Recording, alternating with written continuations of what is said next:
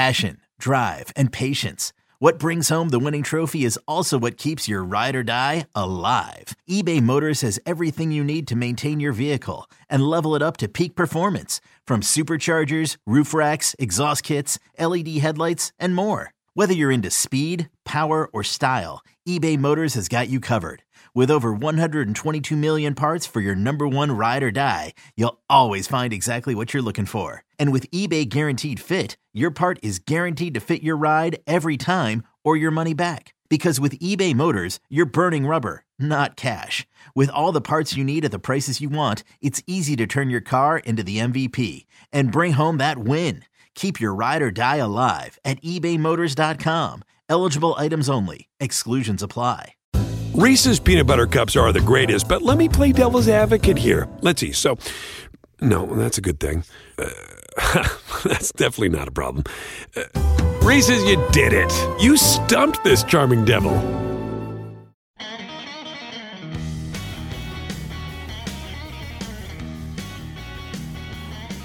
Welcome in, welcome in. This is the Bite Me podcast from all kinds of different places uh, today. Uh, we are uh, ready for you with uh, summer bearing down. Summer got here, if you didn't notice uh, this past weekend. John Lopez right here, Captain Scott Null over there sporting that nice looking DOA hat, and uh, Caleb, Captain Caleb uh, as well, looking little comfortable, man, looking real comfortable. That water behind him is real beautiful. Got a little rocking chair, got the Grundens hat on got those brand new Costa sunglasses that I want to get a piece of. Uh, and uh, we're we're good to go here on the Bite Me podcast. Of course, we'll get right into the topics. Captain Scott had a terrific post, uh, and and I'm not blowing smoke up up his you know what because uh, we don't want to do that anyway. His head's big enough.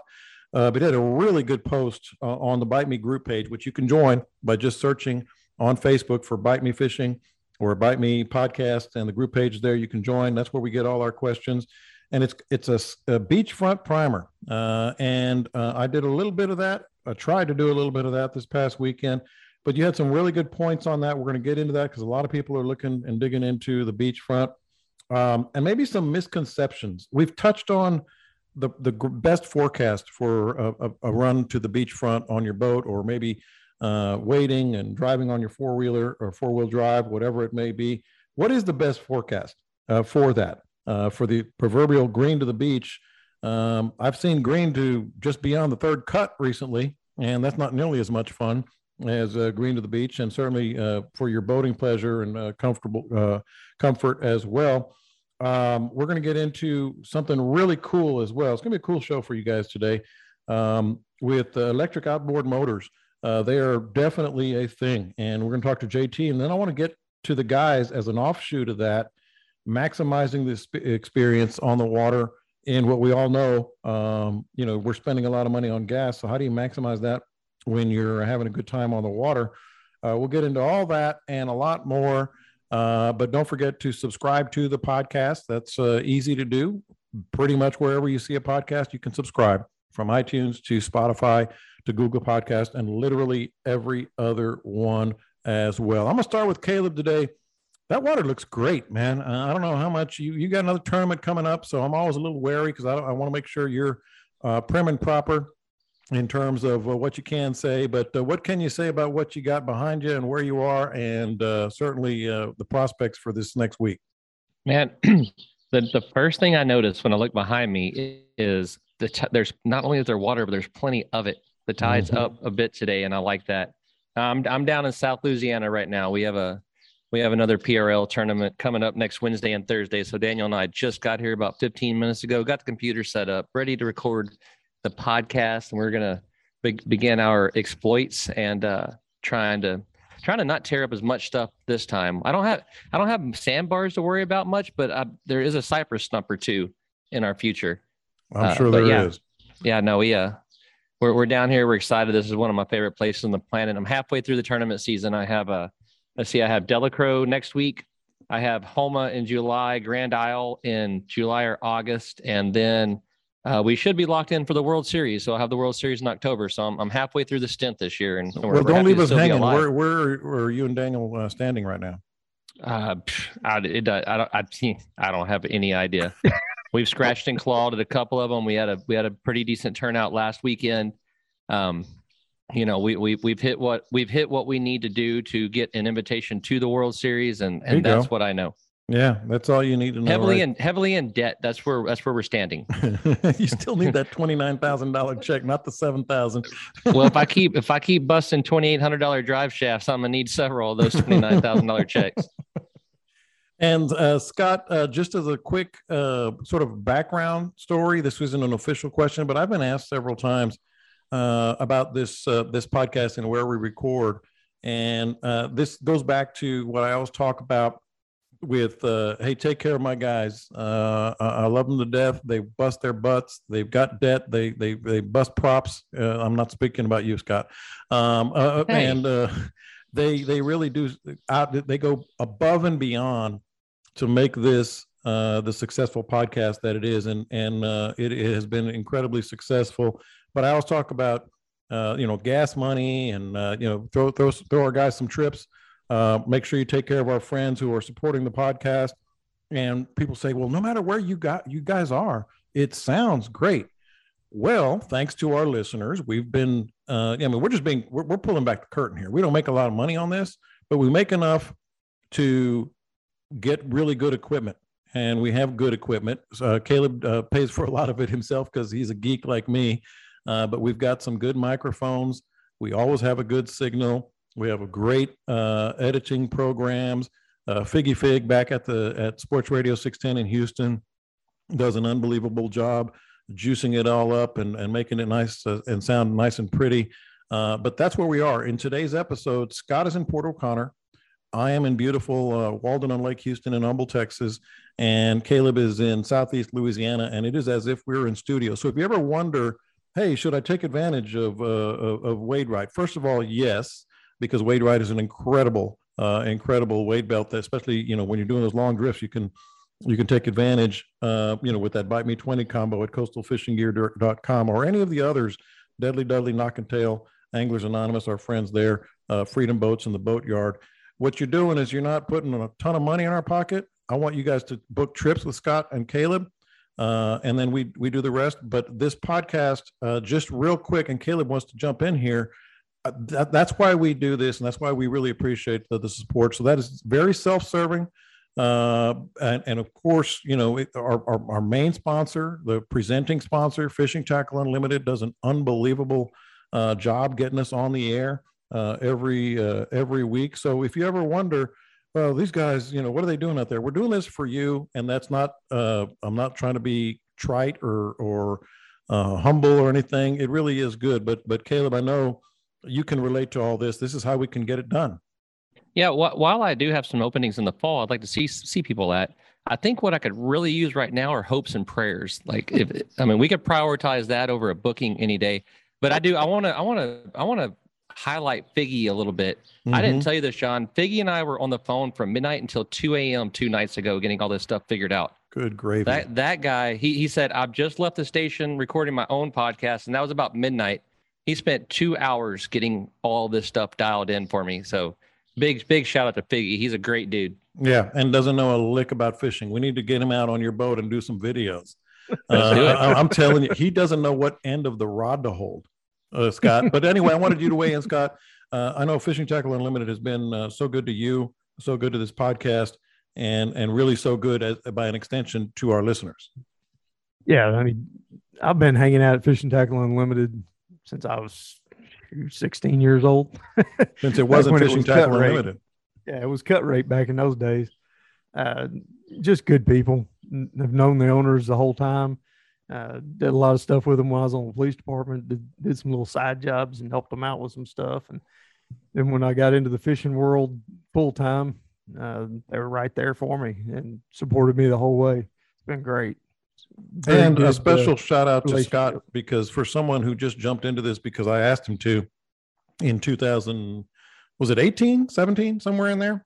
Hell, I don't know. Um, you, you, you've, you've, really, you've really come a long way with the technology. Your microphone is good. Your everything is good. We, uh, you know how to to broadcast, uh, which is uh, half the battle. A lot of guys think, hey, let's do a podcast, and they don't know what they're doing. Uh, so all three of you guys, and I know Caleb, I, no need to say anything because he is he's one of us. He's got that same gene that I have. in terms of broadcasting. So I wanted to get that out at the front of the podcast because it's important. And these are quality products from uh, DOA to Grundens. And, and, by the way, DOA and Grundens are not official partners uh, of, of, the Bite Me podcast. Certainly that could change. Uh, all you got to do is pick up the phone. Um, but uh, uh, they are, we, we, we trust these people. Um, and, and we did this about a year and a half ago. So before we get into these topics and that great topic that uh, Scott had on, on the beachfront, I want to kind of cede the floor to Caleb. Who am I missing here that that supports you the most uh, in terms of they know that 400,000 people a year download this podcast. Probably this year it'll be more than that. And they know they're getting value out of it and they're supporting you in this endeavor. Now, uh, to, to, to be fair, um, uh, first I want to thank my mama. She, she shares this everything we post Awards. with a little thumbs up and a blue fishy hook thing. Yeah. uh, but uh, seriously, uh, Anglers Anonymous, those guys, yeah. They they're they're behind you. They're behind me. They're behind Scott. They're they're solid action. It's a it's a great place to be. Uh, it's where you can find me on most of my days off. So if I had to choose one of the biggest supporters that all of us have, it would it would be Anglers Anonymous. They're great. And Scott, DOA for sure. Oh yeah, DOA's helped me a lot. You know, getting through what I've been going through with the shoulder, not running trips. Uh, hell, they hired me. Mm-hmm. they hired me for Texas. Uh, that that's been a big help, man. I mean, zero income from fishing, been a little little tight. Yeah. So uh, it's it's a big help, and they're they're great supporters, good people. Uh, probably our number one is Camille. Mm-hmm. we kind yeah. of glossed over that, but she's uh she's kind of the backbone of, of a lot of what we do uh, with the uh, the you know the, the Facebook page and all of that stuff and the clothing and the hats. the gear. Yeah, I mean, if it wasn't for her, that gear wouldn't have happened. I can mm-hmm. I can guarantee you that because me and you, yeah, that's not really our thing. Mm-hmm. So, uh, so, you can get that at, at scottnullphotography.com. So um, we do it about every year or so. It's been about a year and a half. I just want to upfront at the top of the podcast uh, acknowledge all those those great people. And I actually thought of this because uh, I, have caught a few fish here and there over the last month, uh, but this uh, this past weekend um, I, I, got on them pretty good, and and I was throwing. it's funny we talk about confidence baits, and and I was throwing um, a couple of just different colors, just trying to to find fish, um, and you know m- mention of uh, you know mixed mixed re- reports, mixed results, I should say. Um, and then all of a sudden, I put my confidence bait on the electric chicken from Deadly Dudley, and whack, whack, whack, whack. It it may I don't know if it was me, I don't know if it was the bait, but it worked. And then I went to this to the skinny water, and uh, I, I tried to be one of those guys. Well, I'm gonna catch a redfish now, and uh, all kinds of, of trouble over on that south shoreline the wind was fine. It was beautiful. Didn't have anything. Put on that white Knockin' Tail and just dragged it. Didn't even really work it. Boom. I think the third or fourth cast. Nice redfish. So uh, these are these are companies that we support and we like. So excuse us for being self-serving there, but whenever you you help out these uh, these people, uh, you're helping out the podcast uh, get started. So let's get into it, Scott. Um, that, and I also I get a huge amount of feedback uh, from those companies mm-hmm. uh, that our listeners mention that they're their listeners. Dean mentions it all the time. Yeah, you know, I mean, a whole bunch of his customers that are coming down and fishing with him are all listeners. Um, over at Anglers Anonymous, when I walked in there talking to Mike about putting DOA in, uh, he said, "Man, whatever y'all talk about on the show, I want it in my store because everybody that walks in here is a listener." He got my OG sauce in the store. He, I just restocked them uh, with that, and I also restocked the boatyard. Uh, you're going to hear from uh, JT about that. He had a funny story about the OG sauce there.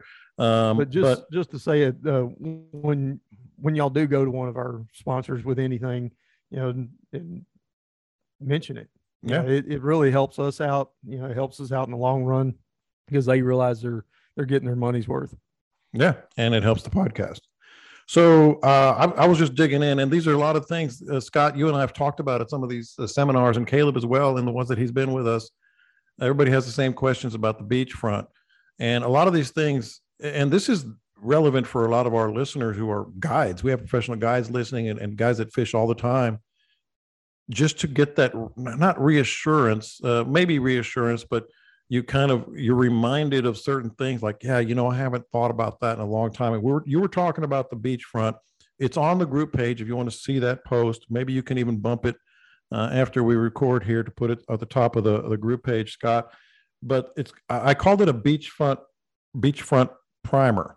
It was a great picture and you really you know eh, delineated and, and pointed out all the important points of the beachfront. And then i'm going to get uh, caleb's opinion but what were your big points there? Because a lot of our guys are going to be going to the beachfront here real soon. Yeah, one of our listeners, uh, Brandon Fox, uh, had it on his his personal page on Facebook. I just happened to see it. He he took a uh, an aerial shot with a drone. I'm assuming uh, of the Galveston beachfront. He took it because Galveston doesn't typically get that clear, and it was absolutely gin clear to the beach. It was really pretty, and it just struck me. And I I contacted him, him if he'd mind if I used it, and uh, he was gracious enough to let us let us have his photo. Um, it just showed everything so clearly. Uh, you know, a lot of people don't quite understand how that how that all comes together. You know, what what are you talking about when you say the third bar? Well, in this photo, you can you can see it. I mean, it looks like a daggum highway. Uh, each bar is there. You've got the beach. You've got a little bar. It's real hard. It's kind of hard to see because it's probably low tide when this was taken.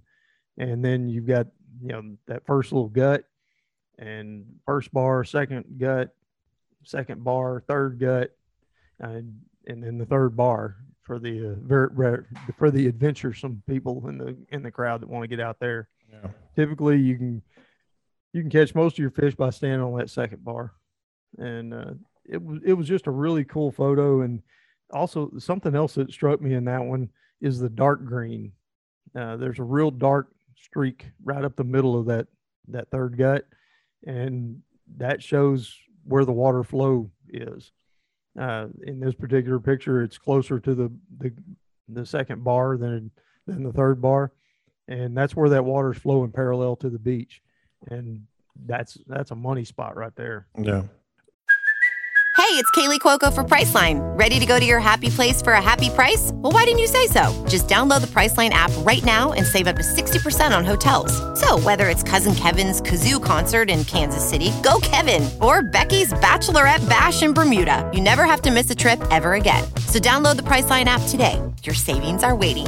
Go to your happy place for a happy price. Go to your happy price, Priceline. So Caleb, when we're when you're when you break through, whether you're going down Colorado River, Mitchell's Cut, whatever, and you turn right or left, what are you looking for normally? I want to see I want to see some uh I want to see the green water in, no doubt, just like everybody else does. Um, this kind of ties in with another one of our Facebook posts that somebody posted this week, and that was all the bait going crazy all over the place. Uh, what that was by my eye on a tiny iPhone screen was a big wad of pogies that are flipping and flopping and splashing. Uh, what I do in the surf, I'm not. Don't get me wrong. I can go catch trout in the surf. That's you know we can all do that. What I do in the surf, I'm a sight caster. I want to find schools of jacks. I want to find schools of reds. I want to find bull reds.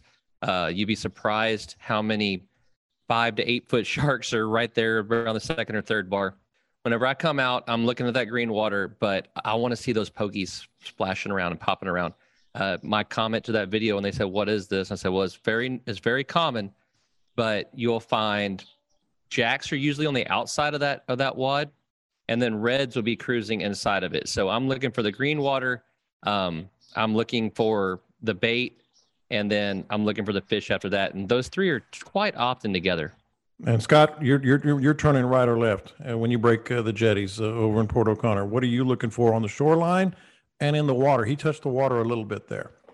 I'm generally going to slip up close enough and run parallel to the beach, depending on the conditions, how clear the water is, and how clear the sky is, and what time of day. If it's right at daylight, I'm going to move in a little bit closer. I want to be able to see the rise of the wave on that third bar because a lot of times those fish will be cruising right along there that and i'm looking for tarpon or jacks or bull reds but uh, typically i'm hunting tarpon early Uh, that's that's our main target, and if the jacks show up, that's just fine. Uh, bait is I hate to say secondary, but it almost is with tarpon. I find the tarpon a lot of times without bait. You know, they're it's bait's nice. They're You know, it's a running. good. You know, it's it's a it's a really good indicator, but uh, there's a lot of times the tarpon are out there, and there's not a not a wad of bait anywhere around.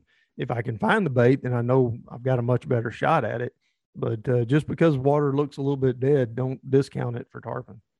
And that is a great transition, Caleb, into something that I wanted to ask you about. Uh, Scott just said, you know, running the beach. Um, uh, this is where I put in sides, put down my side scan, uh, and I don't run real fast. Uh, I don't know what your technique is. I'm I'm looking at the shoreline. I'm looking for, you know, things that have uh, washed up, like not the trash, but uh, you know, logs that are stacked up. That would mean some water's running through there. Then I start looking at the side scan. You you really do have to multitask you can't just stop and well i guess i'll cast here now of course we all do have done that at some point uh, but i'm looking at where's the water flow to the beach it also can change uh, from month to month much less year to year where that water flow really is uh, and i'm looking at the side scan to see any indication of pods of bait uh, what are you looking at when once you get to the start looking at the shoreline uh, i'm guessing you do some variation of what i just described Yeah, I'm not a I'm not a side scan guy. I don't use it a whole lot. Um, heck, earlier you're making us sound like really professional and stuff, but I kind of suck at side scan. Uh, so some guy told me once, look for the grain of rice. I was like, it's everywhere, man. uh, I'm looking at current lines. You, I mean, you nailed it and just said it a different way than I do in, in the water flow. There's a lot of times that, uh, man, how do you explain it? There'll be kind of slicker water than the other water. Maybe it looks like a wind slick. Maybe it looks like this. Maybe it's maybe it's like a nice green water with a with a with a dirty water, you know, outside of it or inside of it. And that's that's the current lines, and those fish hang out a lot on the current lines. And I, I'm talking about it's usually kind of reachable by boat more so than than walkable.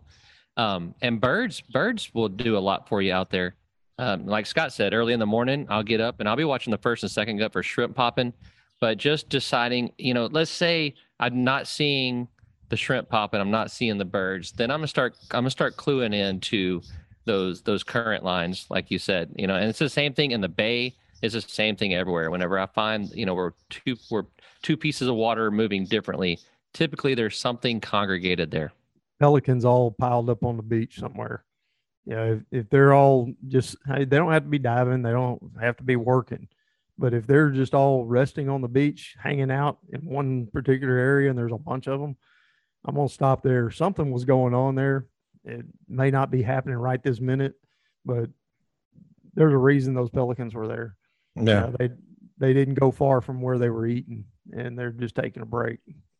And this also ties in, Caleb, with uh, uh, I know you want to add on to that, but um, the the whole concept of first bar, first gut, second gut, third gut. Um, i- i- intuitively, a lot of people stand on the beach and try to cast as far as they can, and for some unknown reason, uh, when a lot of people when they're on their boat and they're right around where the third gut is, they they they still cast out. they still can't cast in the wrong direction where you're casting to me is, is probably of all the things we've been talking about the most important thing Yeah, going back, I feel like we should definitely add in there a bunch of shell piled up on the beach. That's right there with the with the seagulls to me, because that's that's either showing you where water's pushing through or where there is a bunch of scattered shell that's holding bait. Um, I'm very interested in the first and the second gut on an incoming tide. You know, sometimes when outgoing, I'm still interested in it, but I'm I'm very interested in on that, and uh, I've seen it work exactly opposite to where the there's boats on like the third sandbar, and we are literally catching fish three foot off the where the where the water would hit your toes if you were standing on dry sand. yeah Um, you cast up in two inches of water and bring it out and pow, right? And then, like you said, then the guys that walked in, they're casting past the boat, right? What if the if the if the tide and the current's pushing stuff up close to the beach, then that first gut can be absolute money. And and if you're not if you're especially early in the morning, if you're not trying it out, you might be missing out because we have caught a ton of fish.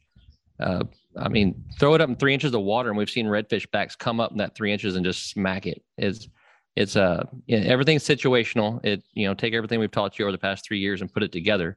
but the don't just instantly walk out and cast as far out as you can by any means. And by the way, when you have the right day, and we're going to get to that here in just a second, it's awesome. I mean, there is nothing quite like uh, Scott. You know, a good beachfront day when you can do what we were just talking about with Caleb, and then get to the third gut, and maybe you see some reds, and then you get out a little further, and it's nice and calm, and you might get get some jacks. I've never caught uh, you know, a, tarpon like that, like you do with flies and everything else, but you can see those. Um, there's nothing quite like you talk about the entire fishery at your fingertips. It's right there on the beachfront. I grew up doing it.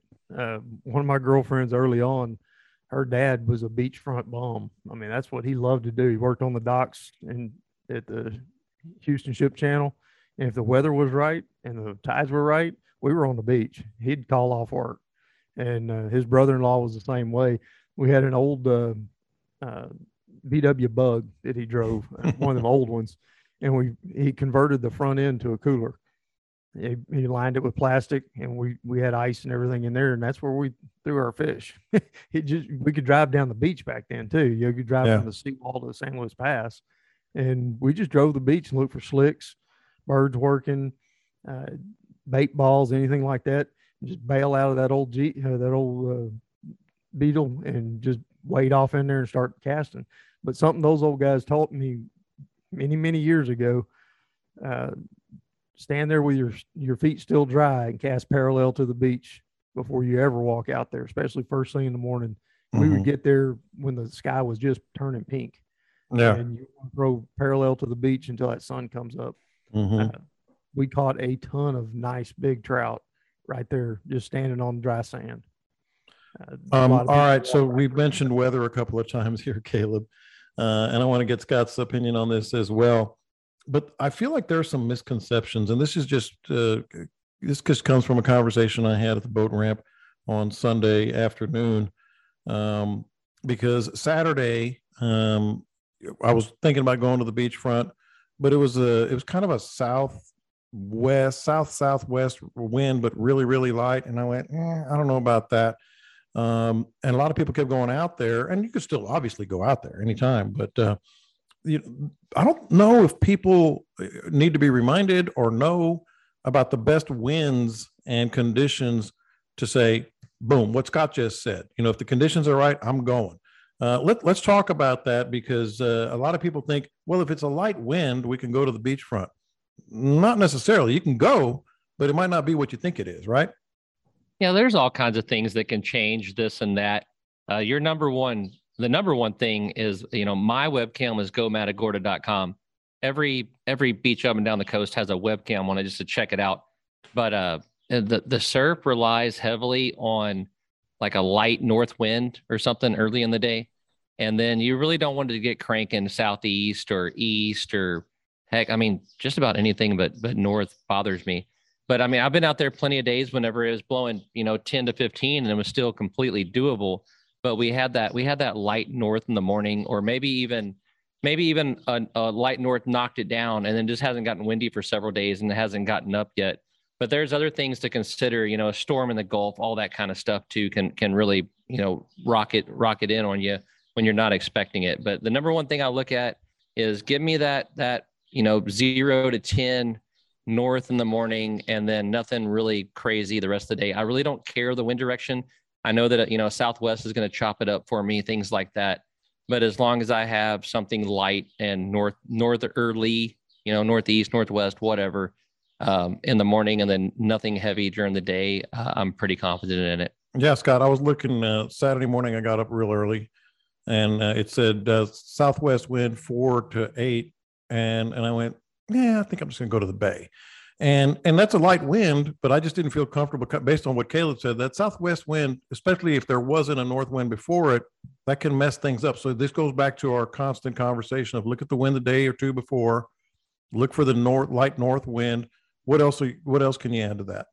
Well, just because you've got a less than five mile an hour wind today doesn't mean that that's what it was yesterday and the day before if it was honking like it is right now out there, I don't care what it is tomorrow morning. If it drops down to five miles an hour tomorrow morning, it's still going to be rough out there.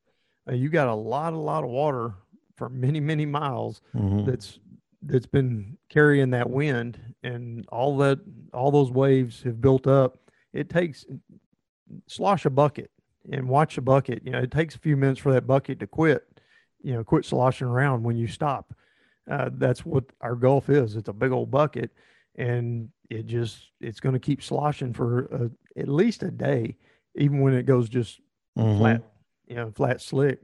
Uh, so you still got some some wave action and that's going to mess up the beach. And if it if there's anything that says west in it and it's more than five miles an hour i ain't going I, I don't want to be on the beach. You know uh, now running the beach front that's fine doing what i do chasing jacks and tarpon and stuff like that they'll just move outside of it they're Right. to move outside the third bar everything's fine but if you're a beach fisherman and you want to go chase trout on the beach and you're going to drive up and walk in, if it says west in it, just switch up, go to the bay Yeah. because that wind's going to rake right down those guts that are in that picture. Those those guts are running and they're they're set up for a southeast wind. And as soon as that southwest goes, that squishy stuff that's in those guts immediately starts roiling up and it'll turn it brown in a, just a matter of minutes, if not, you know, eh, minutes, probably a couple hours or so. Southwest is going to going to start messing it up. All right. I guess to be fair, a southwest wind probably, I mean, I'm sorry, a west wind probably does down south what a north wind does here, just, you know, from the geography. And this is where I'm going to steal some of Scott's. Uh, he, he, he let one slip past him because he's the one that taught me this. that the, there's an app called Magic Seaweed, and that thing has been spot on. Ever since I got it from Scott, I use the heck out of it. It's very seldom wrong. If it if it misses, it usually misses on the on the side of error. So if it's telling me, you know, 1.7 at six seconds and it misses, it's usually because it's one at seven seconds or something. Uh, so the, the Magic Seaweed app has been probably the best tool that I had whenever I'm dealing with a, uh, you know, what are we going to do? Now that's That's a great ahead, little app. Great app. Uh, it, it's a surfer app, and that's they're they're mostly concerned with you know the direction of the waves, the direction of the wind, and and what kind of setup it's going to be for the waves. So for us, you know, watching it for the waves is awesome. Another good good transition there, boys. Uh, because back in the day, we had the the weather forecast from uh, the local news. We had uh, the uh, you know whatever uh, information we could get on our maps. Uh, we had charts, tide charts that were on our maps. We had some high pressure and low pressure information from the weatherman, and we had the Texas Parks and Wildlife Department fishing report. And that was it, Scott. You and I remember those days quite well. That, that was our that was our apps. You know, that, those were our apps. Those were our uh, you know go tos uh, on deciding when to fish. But the Texas Parks and Wildlife Department still publishes pretty much the same reports that we had back in the 80s. Uh, and you've got to try to cipher through them and what are they trying to say? And this is just a quick hit here because one of our listeners, um, I guess he gets it on his phone or, or maybe in the old school newspaper or whatever, says he listen, he reads that Texas Parks and Wildlife Fishing Report. He's like, what can I get out of that? There, there is code. There's, there's like a code that the that those reports sometimes will tell you, and you can kind of call something. So this is more for you, Scott. What what can you get out of those if, if you're just looking at that? Man, they're it's so sketchy. you Mm-hmm. know, because it's it, they're calling guides, and I've had them call me about it, and I'm pretty truthful about it, you know, as much as I can be, and but I know that there's probably some guys that blow smoke on them a little bit, and or maybe send send people in a little bit of a wrong direction. Uh, yeah, I don't know. I don't know how much I would really watch that. Uh, you know, if, if somebody's saying that you know they're on they're on shrimp or you know what kind of bait they're on what you know patterns you know if they start talking about patterns that's great.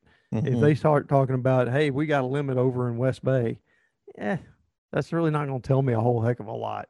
Uh, so you can pick it apart and look for specifics. Same thing i do you know with the internet fishing reports you know different guys that, that post up. Uh, not the ones who post up just a picture of a stringer of fish but the guys who start talking about what they were doing yeah. or you see a lure in the you know you see a top water in a fish's mouth on a on an internet fishing post. Eh, okay, well maybe they were on mullet. You know, they those trout were eating mullet, and he's over in this general area. I don't try to pick apart exactly where he is. All I want to know is the pattern. I would Yeah. think like the, the one of the common things they say they go like trout are good uh, on the north end of Sabine Lake uh, in the mornings, and I'm like, okay, let me let me look at this map. Uh, with north end, well, it can't be over here with the way the wind's been blowing. Um, you know, it must be up in this northeast corner. Uh, so it must be Coffee Ground Cove. Boom. Okay, I'm I'm gonna guess Coffee Ground Cove up in Sabine Lake uh, you know, that trout are good uh, with the way the wind's blowing. So it's difficult. I would suggest the apps, uh, but I did want to. We try to answer as many questions as we can, and you you can actually you know learn the code, so to speak, It- as well. If I read that report, I would drive straight to Lighthouse Cove or the jetties. Yeah, yeah. In Sabine, you're talking about. I I would be on the south end of the lake first thing in the morning. It's opposite day. because all the I bet- I boats, bet- all the I boats you- are going to be up. You might see it. You might see an author of a of an article if you go that way. yeah, yeah, exactly. Lighthouse Cove can be fun, man. Whew, a lot of shell there. Gets shallow. It's a lot Till an. LNG tanker drives by, yes, and then you're then you're you get to messed see all the shell. nobody can stay anchored. I mean, with like two anchors, I've seen two anchors just and the boat just starts floating away because the water comes up and down so much. And I'm not saying I've never done that, but I have. So I'm like, oh, wait a minute, we're moving. We were Uh, talking it's about fun. what apps what apps we used. Ours was driving down the Gulf Freeway before daylight, and we'd be heading down there trying to decide what we were going to do, and we'd pass in Dickinson, Gay Pontiac, Mhm. and they had a great big flag out there. Oh, yeah. we based we based our whole day off of what that flag was doing, or at least started to come up with a plan. Okay, we're not going offshore today, you know, or man, surf looks pretty good, and we we knew exactly which angle that Mhm. flag needed to be flying to go hit the surf, or to go, you know, ah, let's bail on that and let's go up in the bay somewhere. I look at the steam stacks from refineries. Yes, 100%. That's my thing. when I when I used to fish Trinity, uh, I would I would I forget the the number of the road there, and right by Anahuac, same thing, Scott. Car dealership, big old flag. Okay, so how hard is it blowing? Which direction is it blowing? Oh, okay, I'll go over here at, at Trinity. I'll go to Smith Point, or where I'll go back to the to the uh, the oil, you know, the the gas wells or, or whatever. Uh, there's all kinds of ways to, to do it as you're driving, and then of course Scott looks uh, at the cows and see if they're eating as well. right. That's right. Cows know, are they- up, man. The cows don't eat when the barometer's high. this is true. Uh, all right, boys. I want to get your thoughts on this. It's important for a lot of people because money's important and maximizing the experience uh, while saving money. But before we do that, um, I had a really good conversation with uh, uh, JT Koshi from the, from the boatyard uh, about the future of electric outboards. Don't laugh, uh, especially after you listen to him and what he says, and the best ways to conserve fuel uh, now that the, the prices are going uh, sky high. And then I want to get y'all's opinion on this because I think it's it's it's pretty good information for people that want to just save those extra few gallons.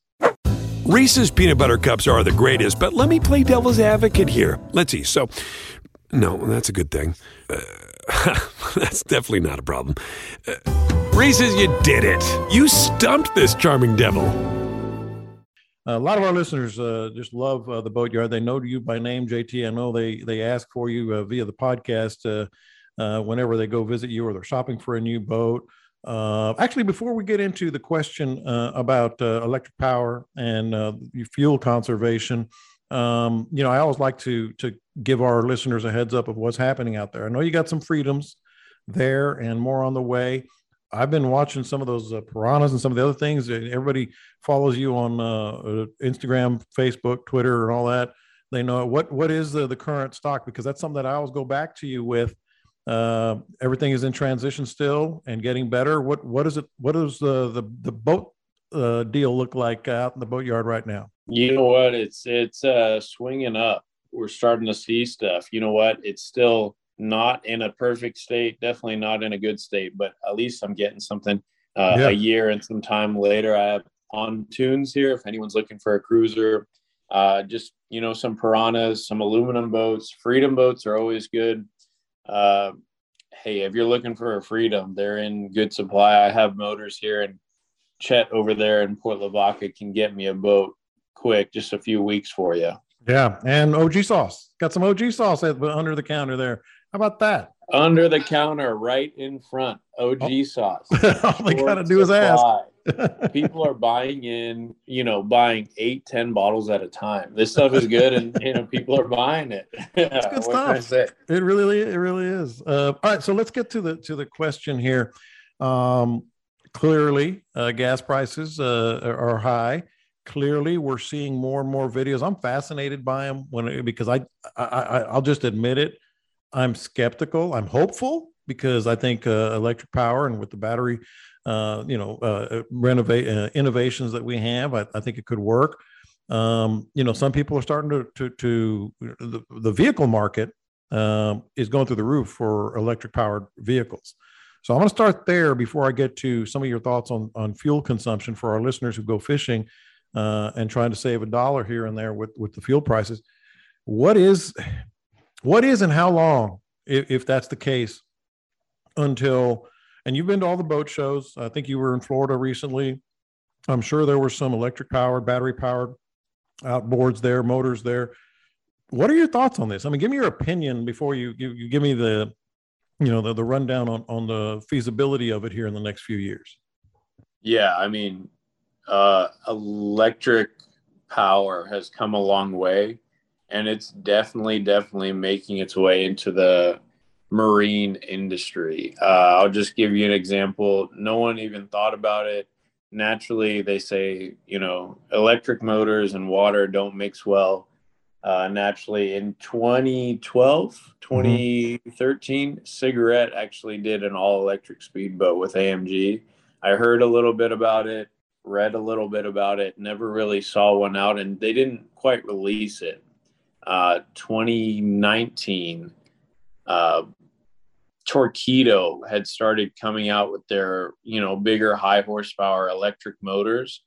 And the big limiting factor right now, even though lithium batteries are getting really, really good, they don't have the carrying capacity and price point that we need to make it possible. Mm-hmm. Uh, well, I won't say possible. It is possible, but they don't give us the range that gas can give us. Mm-hmm. And a lot of people don't have their boats in uh, positions where charging it all night long or two days at a time is is a easy option. You know what I mean? Yeah. I will say then just this last year I was in Miami. They had a full wakeboard towboat, completely electric powered, and uh, uh, just a simple center console with a big, you know, roughly 150 to 200 horsepower, and uh, it looked good. Uh, I don't know how heavy the boat was, and I don't. They didn't say the range per se, but I know they're working on it, and you every year you can see the improvement. One day, just like you see Teslas more and more on the road, we'll see mm-hmm. electric boats on the water more and more. But I won't say it's quite there. Uh, they're definitely not a, as advanced as the cars, but it's getting there fast. It's just mind blowing. Uh, you know, and, and, you're talking like we're going to be in, in, the next however many years, we can be on the water for six, seven, eight hours like we are now with an electric powered uh, boat. That's what you're saying. Yeah. Yeah. Wow. Wow. That's incredible. In the meantime, we are fueling our, our boats and motors. And, uh, you know, I, I, I, used to have this term whenever I would, you know, be fishing with some buddies, um, and they, you know, they'd say, "Well, what do you think about over there?" And it's like on the opposite side of the of the bay. And I used to have this term, that this phrase that I used all the time. It's just gas. Let's go. You know, I, I, was, I would always say, "It's just gas. Let's go. Let's go give it a look." Well, it's not just gas anymore. I mean, it is, but you got to be a little more aware. And uh, Scott and Caleb and I are, are going to talk about, you know, planning your trip you're still going to have to do some things on the fly, preserving uh, fuel, making uh, the most out of uh, out of your you know your your your gas that you have on the boat, uh, and burning the least possible, but still enjoying the water. Do you have any thoughts on that? And and and then the second part for me was I'm guessing the industry is always one step ahead. So I'm guessing the industry is now working on forget the electric boats, better fuel, uh, you know, uh, usage. You know, uh, being able to to go further on a tank of gas. I don't know. Maybe my thoughts might be a lot different than some people's, but uh, maybe as far as the listeners, they might just want to hear y'all's side a little bit more. On my side, I'm thinking the outboard manufacturers are doing things nowadays to make these motors just so so fuel efficient you know these small little Tohatsu outboards you can unplug the fuel on them and they'll run for i don't know another 10 15 minutes with just it running through the system in the car or the fuel rail for fuel injection mm-hmm. uh, and manufacturers of the hulls are making their hulls straighter more precise uh, different points of lift as it's moving forward to make them as fuel efficient as possible. And at the end of the day, man, we're just all having fun. Even the people who are guiding and working on boats for a living, they could probably do something else that wouldn't be as fun. So, right now with the gas prices, it's not just gas. Yeah. You know, it's not only gas, it is money.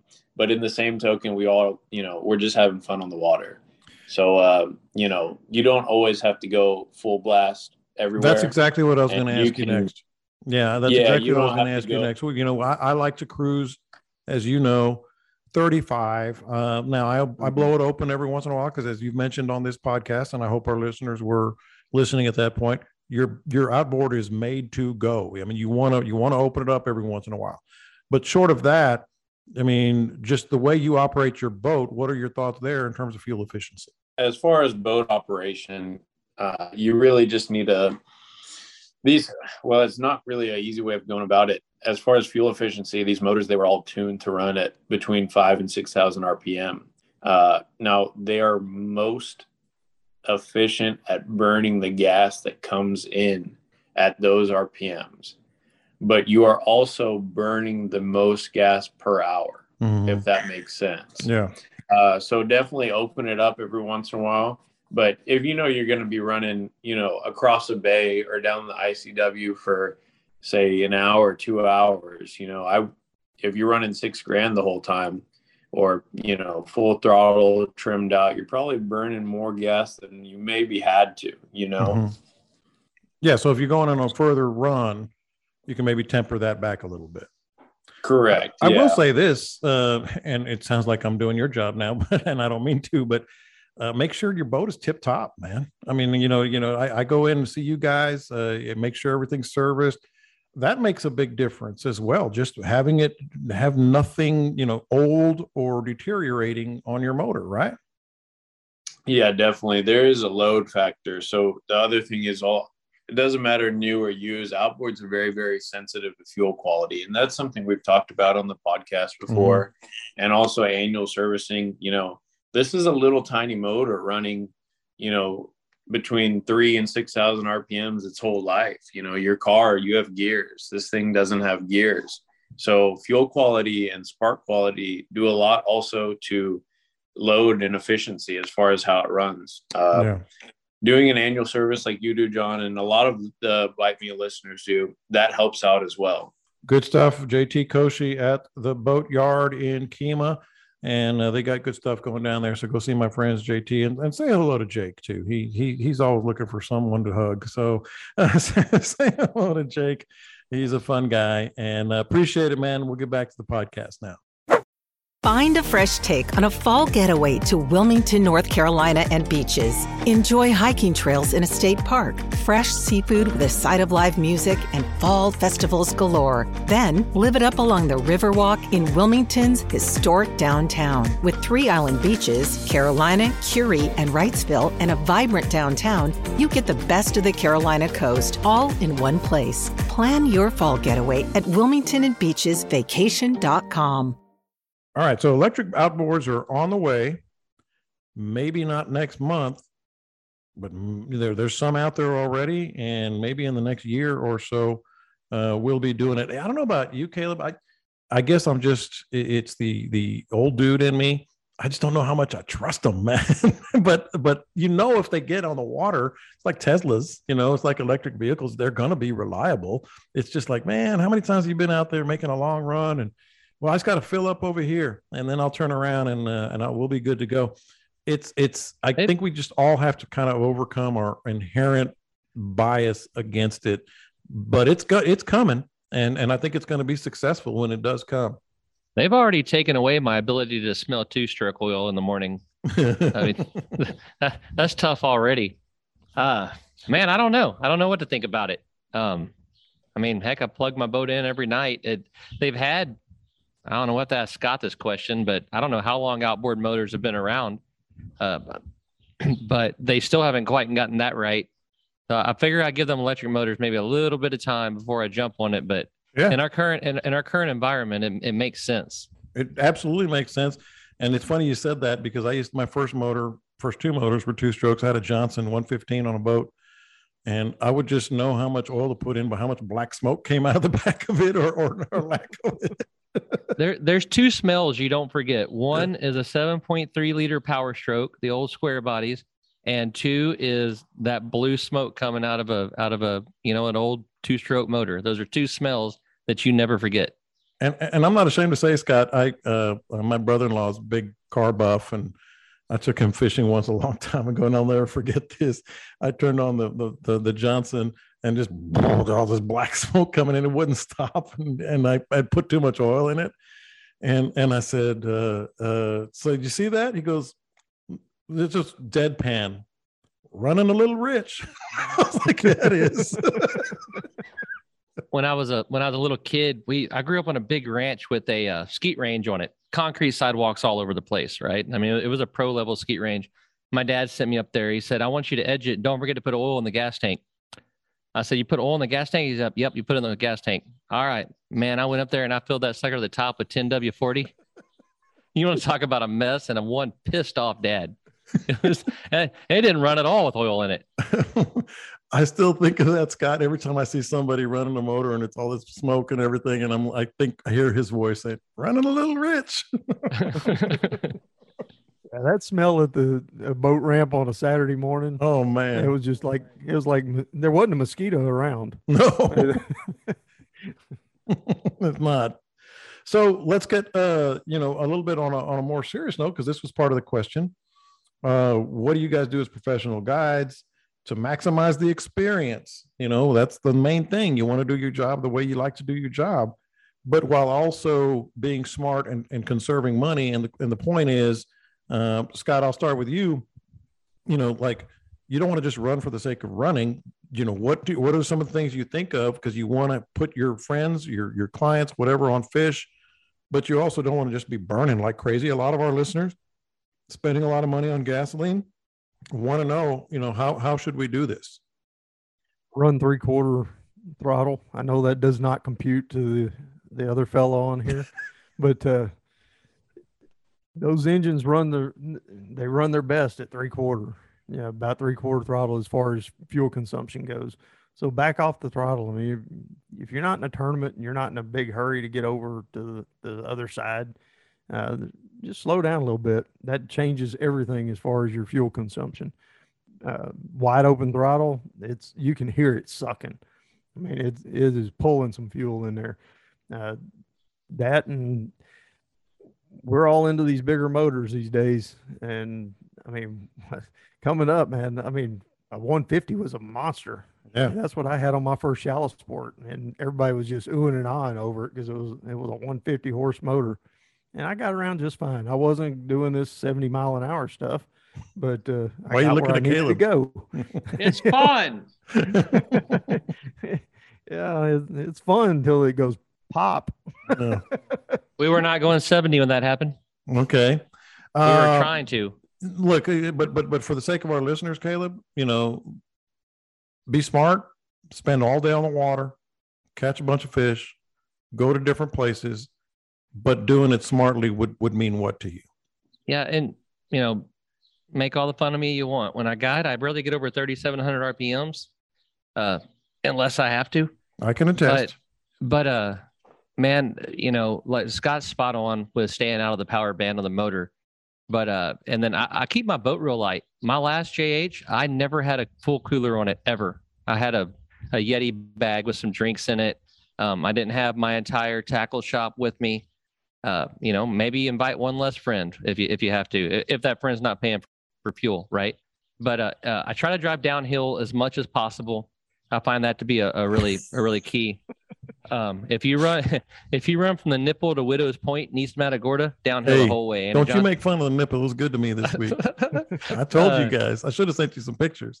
But those, those, those are the those are the main staples right there. Is just stay out of that power band, keep your boat light, um, you know, and even guiding wise, I, there's some guys that are going to run all over Tar Nation to try to make it happen. I've had I've had guide buddies come in and be like, oh man, we started in West Bay, then we went to East Bay, then we did this, we did that, and I was like, why didn't you move a quarter of a mile? And and and you know th- those fish in West Bay didn't vacate the premises, right?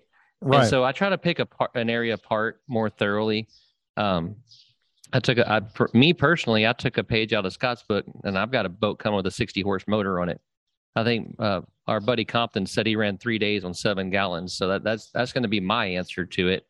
Uh, I, I might even, I- I'll probably be wide open throttle in that. It's, you, I probably can- will. I can only get like 32 out of it, but but yeah, uh, staying off staying off the the max the the wide open throttle and keeping your boat light, and then just picking the area that you have apart better. It's going to help you learn the area more anyway. Bingo. Scott, he just touched on, on what I, I sent to you guys. My my thing, and you're not cheating yourself, you're not shorting yourself, you're just giving yourself a better, uh, more thorough chance to catch fish. This is something that we would do no matter what the gas prices are.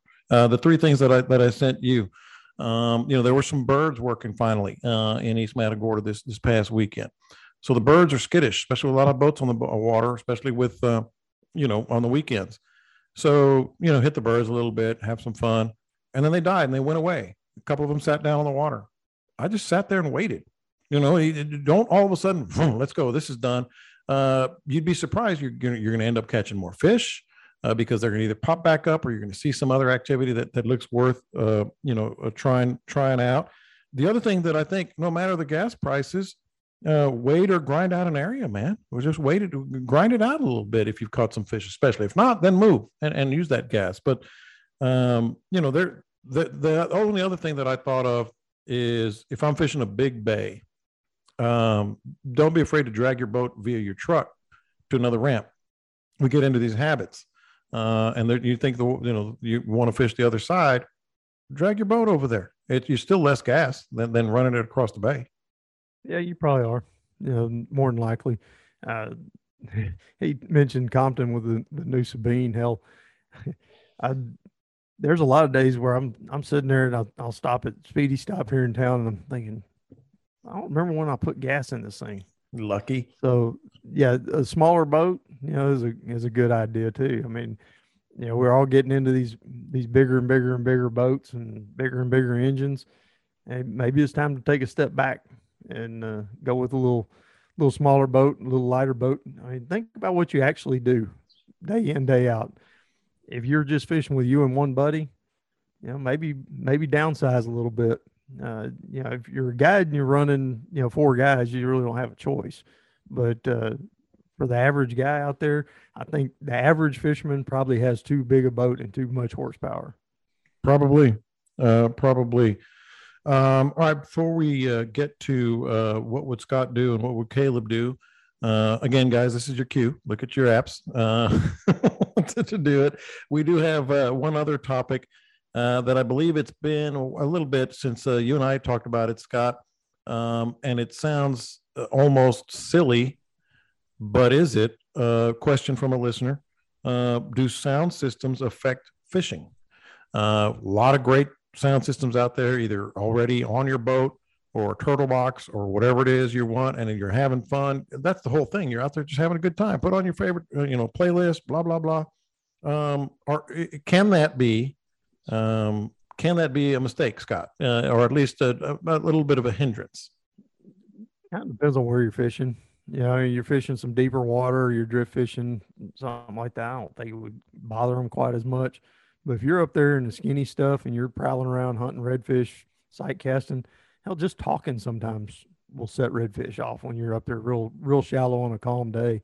So yeah, it, it it's bound to have some effect. You're putting vibrations into your hull, which then puts vibrations into the water. If you got a swimming pool handy, go get in that swimming pool and have somebody turn the stereo up and see how see how loud it is underwater. You can feel it, uh, and fish work off of feeling of vibrations. They're not working off of necessarily what they can hear, but what they feel.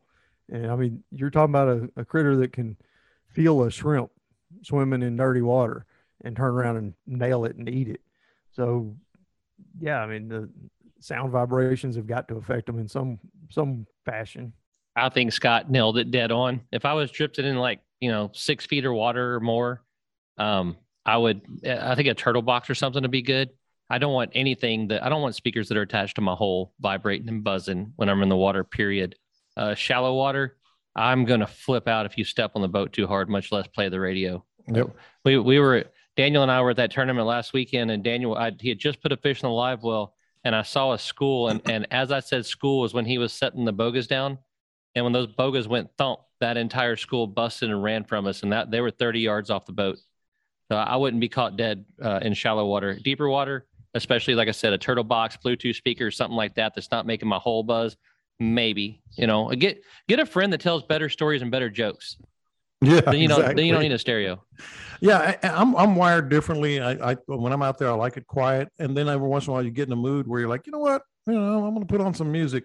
Uh, so it depends on the situation. Now, now uh, when birds when birds are working or fish are really feeding, you can Oh, put yeah. on you know side two of Led Zeppelin four as loud as you want. You know, Oh, it ain't gonna. We were on we were on schools offshore, and I say offshore, ten feet of water, and I am blasting Post Malone, and we were Yeah. the to the point that oh, Et, me and Scott's buddy sent me a message and said, "Grow up." I was like, "I did. This is me growed up." Post Malone's more more more uh this time of I mean, if that doesn't tell you, if that doesn't make me feel like green tropical water, listen to Posty. I don't know what does, right? exactly exactly so it is it is absolutely uh situational okay um so what would scott do what would caleb do what are the conditions looking like a little breezy this weekend last time i checked scott Yeah, a little bit. You know, Friday's not bad. I'm be out there poling around on Friday. Clear skies, looking pretty good. Uh, the light southeast wind. The tides are way up, man. I this morning I drove into Port Lavaca, then I went down to Rockport, uh, take care of some business down there, and everywhere that I cross water, you know, I'm always looking, and there was water in cow pastures. I mean, it's it's up there. It's pretty dead gum high. Uh, so I'm going to be poling places that would normally be dry, probably uh, looking for redfish. As far as trout, I, I had a buddy coming down here asking about trout. The only thing I'm hearing right now is the croaker guys are, are doing okay. Um, lure guys seem to be struggling a little bit, but uh, fishing drop offs, you know, the water's hot. I yeah mean, I just looked uh, yesterday. The water at the Port O'Connor Little Jetties yesterday afternoon at about four o'clock was 91 degrees. jeez So the water's hot. Here's news flash. I mean, we're supposed to have 100 degree temperatures this week and next uh, and next. I mean, we're in a definitely in a heat wave. So fish really shallow early and then bail off and go into some deeper water as soon as that sun gets up a little bit. Well let's talk about that caleb because i i told you i'd been in that that trout struggle that scott just mentioned um needed needed that little that that boost uh, needed to see a trout again so i chased a, the birds are starting to get up a little bit especially in the morning not much after that I, I'm sight casting all week, and instead of my usual two foot of water, I'm gonna be in four foot of water because of that. The like he said, the heat it dissipates the oxygen. It is it makes it tough as soon as that water starts getting hot. But I, Scott, spot on, nailed it. All right, boys. Uh, ScottNullPhotography.com if you want to support that uh, Bite Me gear. And uh, and again, appreciate you guys uh, uh, always listening. Um, you are starting to scout right now, or what do you got going on? When's the tournament? Next Wednesday and Thursday? That's a weird. next Wednesday, weird yeah, next. What's that? Not on the Friday, Saturday. No, it's Wednesday, Thursday this time. Mhm. Um, yeah, so we're we're going to work tomorrow. Uh, fortunately, I've I've been over here a ton this this last you know 30, 45 days, and So I have some ideas of what I want to go look at. So basically, I'm gonna go see if what was here last time is here this time, and you know, hang out, have a good time. Uh, if I find fish where where I'm gonna be at, then I'm gonna go where I think other people are gonna be at. I'm gonna make instructional YouTube videos with a lot of backgrounds. We're gonna catch a bunch of fish, make all their mouth hurt a lot. Scott, I forgot to mention to you. Um, tell me if I'm I'm nuts. Uh, so I was fishing, uh, I believe it was Sunday, and I saw that a little flash again in in East Matagorda Bay. That little silvery flash, uh, about 150 yards away from me, and I and I did the same thing I did last time. I went, Nah, that's not a tarpon. Uh, beat a b- piece of bait out of the water five minutes later, like threw the bait into like a big, pretty good chunk size of bait uh, into the air. Was that a tarpon? They can be there. I mean, Right I've now? seen them in. I've seen them in West Galveston Bay. I've seen them all over the place. Uh, you got to remember, we have juvenile tarpon here. Oh, it was definitely juvenile. Like two feet, two and a half, three feet, maybe. But I, we have juvenile tarpon that live here. They don't migrate until they get to be about four feet long, you know, four and a half feet. So they uh, during the winters they go and get in deep water and hang out in the rivers and the docks and places like that. And you know, think about where where dead tarpon were found during the February freeze a couple years ago, and you have a pretty good idea where they might be in the wintertime. And those fish are coming out. And it, water's hot, man, and the water's ready. Uh, I would fully expect. I don't have the big boat yet, but uh, I would fully expect if it was a calm day and I could slip out on the beachfront, there's tarpon out there. I would imagine. Caleb, you heard any stories about tarpon in the bay? Because I, I kept trying to talk myself out of it, but it sure did look like it. Now they show up every now and again, just like Scott said. They come out of the rivers and the creeks when they're babies and start kind of creeping their way out to the coast. And um, I don't think anybody, I don't think they're running a simrad, so one of them could have got lost a little bit.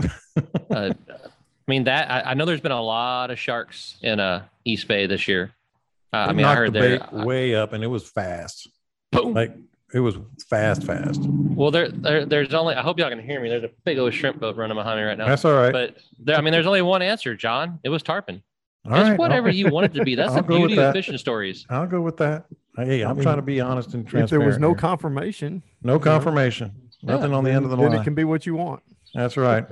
I think it was a beluga. All right, boys. I think Could have been a manatee. it was a manatee. Uh, you guys, man, knocked it out of the park. Caleb, uh, you do what you do so well. And uh, Scott, uh, do you have any openings that you knew, you want to put out? Uh, in, you know your information, uh, so any of our listeners can can come have some fun with you. Yeah, like I said last week, I'm I'm doing some trips. Yeah, just kind of scattered here and there. I'm trying not to overbook myself in the beginning here, and just kind of feeling my way through it. Um, hopefully, I'll have that new big boat before too terribly long, and then I can get started on the beachfront. I've got a whole bunch of people that were booked for last year that gave me deposits and didn't take their deposits back, and they want they want to go this year. Uh, they're all sitting on go and just kind of waiting on me, and I'm kind of waiting on Chet. Yep. So so don't rush them, man. Rush them, but don't rush them. yeah, I can I can get uh you know I can get started with the big boat, and then I want to I kind of want to just hold up a little bit and book these people who've been waiting and were so patient for me. Uh, I really appreciate what they did. You know, Yeah. they, like I said, I had I don't know twenty five or thirty, maybe more than that. You know, that were lined up to go, and they they had their deposits in, and only one guy asked for his deposit back. That's Uh, awesome. most of them said, "Hey, man, I know you know you're going to be hurting for a while, so just keep that deposit. Hang on to it." Good deal. All right, guys, you have a great week. Uh, Caleb, of course, uh, you know, find those fish and uh, we will uh, get an update next week as well. Oh, by the way, real quick programming note uh, July 5th, I believe, 5th or 6th, we're going to have, we've had some requests for this, our offshore uh, show again, which is going to be incredible information if it's anything like last year. Cole Seckman down from Reveille Charters out of East Matagorda Bay. He knows everything there is to know about offshore. We're gonna we're gonna hit the offshore topics uh, on that week. Uh, so that's coming up uh, the the fifth or sixth of July, I believe, is when we, we post that one. Uh, I'll meet, be meeting with him here pretty soon. Uh, and beyond that, uh, you guys have just a fantastic time. Be safe. catch them up, and we will talk to you next time.